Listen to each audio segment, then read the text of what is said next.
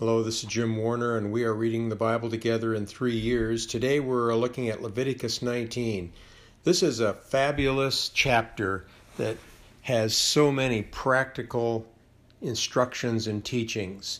I mean, if you just lived your life according to this chapter, you'd be living a good life.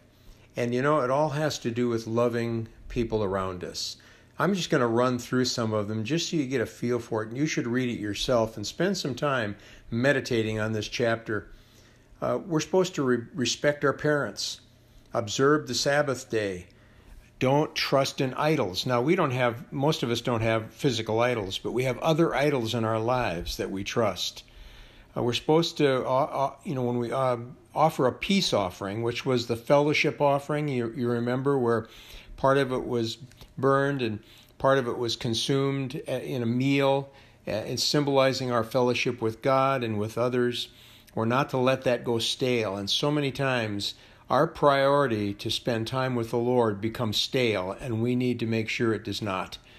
Uh, when you harvest the grain, they were to leave some on the field for the, the poor who would come and, and what they called glean from the field.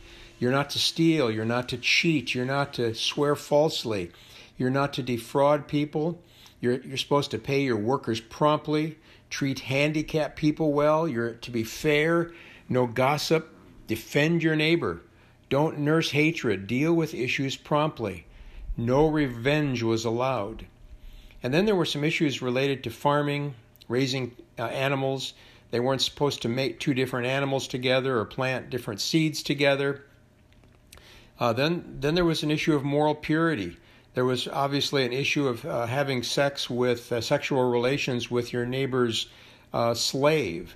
Now, we don't have slaves in this country, but there are many uh, issues related to sexual impurity that we need to address. We need to make sure that we are morally pure.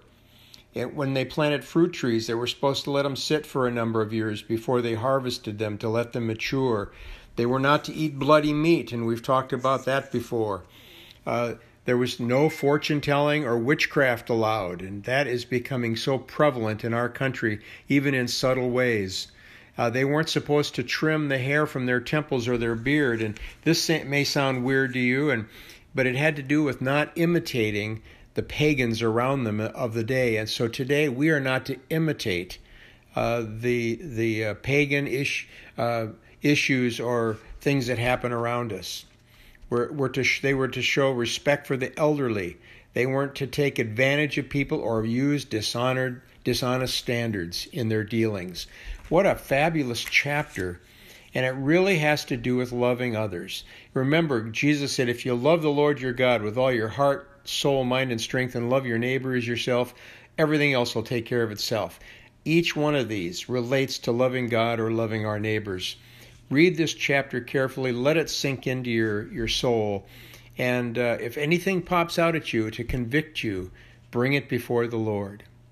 Tomorrow we continue in Leviticus. Uh, until then, keep reading the Bible. It will change your life. We'll see you tomorrow.